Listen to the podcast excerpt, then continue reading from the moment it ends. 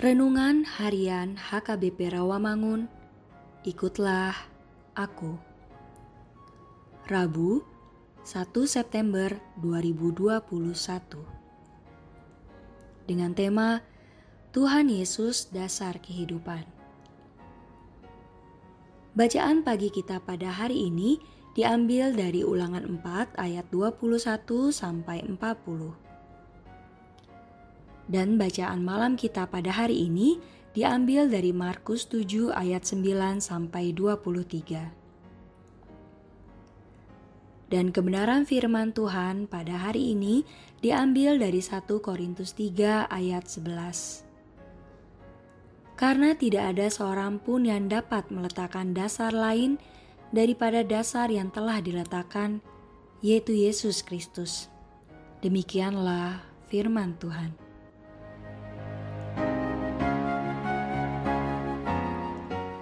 Tidak seorang pun dapat memastikan kapan datang atau terjadinya angin, badai, atau goncangan dalam kehidupan ini.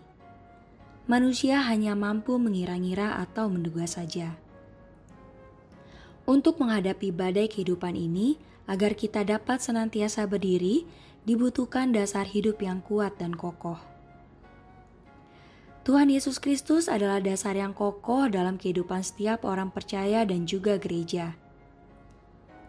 Hal ini kembali ditekankan oleh Rasul Paulus agar setiap jemaat Korintus meletakkan dasar seluruh kehidupannya dan juga pelayanan di atas dasar Tuhan Yesus.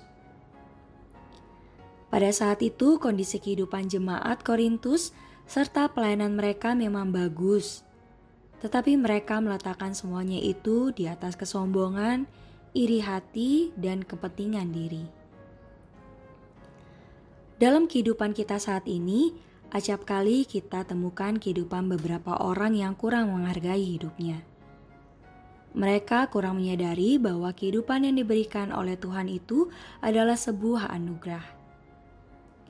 Sehingga mereka menyia-nyiakan kehidupannya dan gampang rapuh ketika menghadapi badai atau persoalan. Untuk itulah, kita dipanggil harus membangun dan mengisi kehidupan itu seturut dengan apa yang diperintahkan dan dikendaki Tuhan.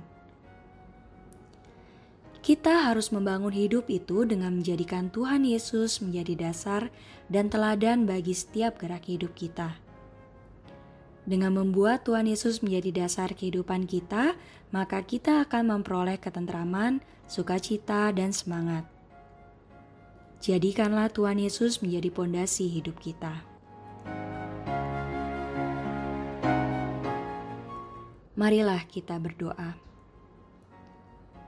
Tuhanlah yang menjadi dasar kehidupan kami, sehingga kami tidak goyah di dalam berbagai persoalan kehidupan ini. Amin.